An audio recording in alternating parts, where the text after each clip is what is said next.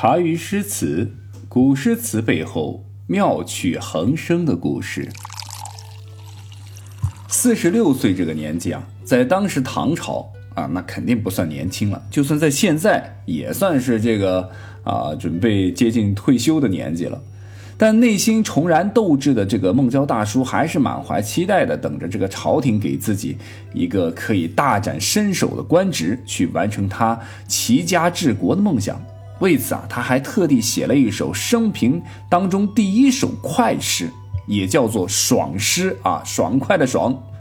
昔日龌龊不足夸，今朝放荡思无涯。春风得意马蹄疾，一日看尽长安花。这首诗的名字很简单，很白话，叫《登科后》啊，就这么直白，毫不隐晦的啊，也没有什么寓意啊。毕竟连续考了三次，前两次呢的颓势，仿佛一下子就从这个苦海当中超度出来，登上了欢乐的顶峰。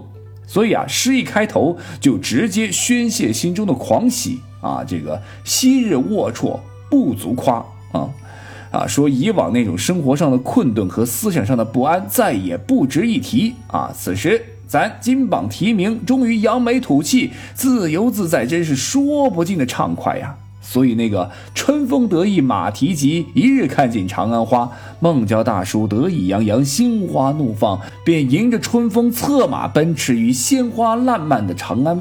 这个古道上，正所谓人逢喜事精神爽。此时的孟郊神采飞扬，不但感受到了这个春风荡漾啊，天宇高远，大道平阔，连自己的骏马也是四蹄生风了。偌大的一座长安城，春花无数，却被他一日看尽，真是放荡无比啊！打个引号啊。这孟郊情于景会啊，意到笔成，不仅活灵活现地描绘了自己高中之后的得意之态，还酣畅淋漓地抒发了自己的得意之情，明朗畅达而又别有情韵。因而这两句诗成为了人们喜爱的千古名句，还派生出了“春风得意，放荡无涯”这样的成语啊。这个“春风得意，马蹄疾，一日看尽长安花”啊。至此，梦想着可以宏图大展、翘首企盼的这个孟郊大叔，等来了朝廷的回复：“对不起，孟同学，现在大唐编制满了，尚无空缺，您多担待一下。”孟郊喜悦的脸上，顿时又再次阴沉了下来。随着时间的流逝，虽然韩愈依旧还是在帮孟郊大叔敲边鼓，无奈呢。韩愈自己也是畏敌言轻之人啊，只见水花不见冒泡。初夏、秋冬四季更替，每过一年，孟郊大叔的脸上就越发的阴沉。昔日高中后的踌躇满志，看尽了长安花，而如今的孟郊只能在家徒四壁的这个苦闷当中苦苦等待。你说是真的没有关着空出来吗？你信吗？哎，反正我不信。孟郊大叔当然也不信，说白了没关系呗。啊，至此啊，越发阴郁偏激的孟郊大叔，在韩愈的陪同下，时不时的登高望远，周边踏踏青，散散心。但这根本就是治标不治本。直到高中四年后，公元八百年，孟郊大叔终于等到了大唐 H.R. 的调令，任命他为溧阳县尉。对于这个官职，好友韩愈。是诧异且不支持的，特意还写了一篇叫《宋孟东野序》，说：“东野之业于江南也，有若不释然者。”作为好友，韩愈很清楚，一个小小的溧阳县尉根本不是孟郊想要的。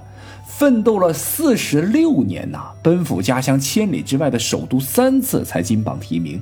本想着寻一个地方长官做一做，改头换面，过上梦中的啊这个想象的面朝大海、春暖花开的好日子。再不济过几天无衣这个衣食无忧的生活也不错啊。但现实给了我们孟郊大叔不过是一地鸡毛。现实与梦想来了一次赤裸裸、残忍的对比。厮杀的画面彻底掩埋了孟郊大叔心中所有的梦想。要知道，做这个溧阳县尉与孟郊大叔的初衷相差太远了。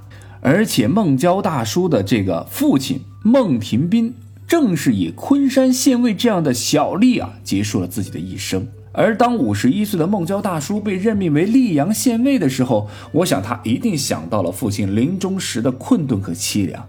早早离世的父亲曾经是孟家唯一的希望，也是孟郊大叔一生的噩梦。如果做县尉连养家糊口也做不到的话，那一生苦读又是何用呢？此时此刻，孟郊大叔的阴郁个性是彻底激化了。原来贴在他身上的“穷”字已经深入骨髓，不是一个金榜题名就能改变的。这一刻，他仿佛顿悟了。终有一日，孟郊大叔在登上了终南山以后，以险语惊人、笔力遒劲、气势雄浑之道，写下了一首《游终南山》。南山色天地，日月石上升。高峰夜流景，深谷昼未明。山中人自正，路险心亦平。长风驱松柏，生拂万壑青。及此悔读书，朝朝尽浮名。语句的一开始是极其夸张的方式写到南山这个色天地，的确是。阴雨盘空，险雨惊人。就实际情况上来说，终南山尽管高大，但远远没有大到塞满天地这样大啊！这是孟郊大叔写他游终南山的感受啊，只是他个人的感受，其实更多是他心境啊，大家可以理解一下。身在深山仰望，则山与天相连；环顾，则视线为千岩万壑所遮。这压根儿就看不见山外还有什么空间，用南山色天地概括这种独特的感受，虽险而不怪，虽夸张而非荒诞，非常妥帖。接下来的日和月当然不是时上升的啊，更不是同时从时上升的。日月石上升一句的确硬得出奇，显得惊人。然而这也是孟郊大叔写他游终南山的感受。日月并提不是说日月并升，而是说孟郊大叔来到终南，即见日升，又见月出，已经度过了几个昼夜。终南之大，他游兴之浓，也于此啊是曲曲传出。身在终南深处。朝望日，夕望月，都从南山高处出露半轮，然后冉冉升起，这就像什么从石上升出来一样。之前张九龄的《海上生明月》，王湾的《海日生残夜》，杜甫的《四更山吐月》啊，都与这个孟郊现在所看见的、所写的有异曲同工之妙啊。这孤立的看呢，日月时上升，似乎夸的有夸张过头了点啊，但和孟郊大叔游终南山的具体情景、具体感受联系在一起，就觉得他虽险而不怪，虽夸而非淡啊。当然，这险和硬的风格，就是他呀就不可能像前面我们说的“四更山吐月，海上生明月”的那种情韵了啊。接下来，孟郊大叔写到“高峰夜流景，深谷昼未明”这两句，风格显然是奇险在同一地方。这夜和景。啊，是互不相容的。孟郊大叔硬把他们安排在一起，突出了一个什么奇怪的“奇”字。但我们仔细品味啊，“高峰夜流景”不过是说这其他地方已经是被夜幕笼罩了，终南山的高峰呢，还留在了落日的余晖当中。其言啊，这个就说没有违背真实。从咱们《诗经》上来看，人们习惯于用“插遥天”“出云表”之类的说法来表现山峰之高耸。那孟郊大叔虽然避熟就生，抓起富有特征性的景物加以夸张的描写，就显得很有新意啊。在同一地方，昼和未明，也就是夜啊，无法并存。但孟郊大叔硬把二者统一起来，自然给人一种险的感觉。但我们细读“深谷昼未明”，不过是在说其他地方已经洒满阳光之时，终南山的深谷里边依然一片幽暗，其言极深。很富有真实感，大家细细的品味一下啊，显得风格还从这个上下两句的夸张对比当中表现出来。同一个终南山，同一座啊，这个终南山，其高峰高到夜流井，其深谷深到昼未明，一高一深，悬殊若此，似乎夸过其理。然而这不过是借一高一深来表现千言万壑的千形万态，予以见终南山高深广远，无所不包。终其实略同于王维的殷勤重贺书，只是风格各异而已。这个长风驱松柏啊，这个驱赶的驱字呢，就写的很险啊，很险。然而这山高则风长，长风过处，千百万松枝枝叶叶都向一边倾斜。这只有那个“屈”字才能表现得这样啊形象，生既无形又无色，当然不能看见它的这个我们说的这个佛啊福这一面啊，说的身福的福这一面啊，提手旁一个佛啊，福这一面。那说这个身福万壑清，就是把万顷的松涛视觉形象和万壑清风的听觉形象统一起来。这六句诗插在这个中间两句啊，以抒情为主。山中人字正里的“中”是正的同义语，山中而不偏，山中人正而不邪，因山及人，抒发了赞颂之情。路险心意平中的险呢，是平的反义词。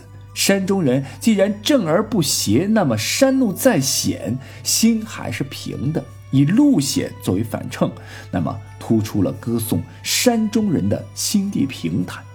那么整首诗看起来是旅游后的一个感悟，实则是应语盘空，闲语惊人，而且呢还有言外之意，耐人寻味儿啊！这赞美中南的万壑清风，就意味着厌恶长安的十丈红尘；赞美山中的仁政兴平，就意味着厌恶山外的人心险恶。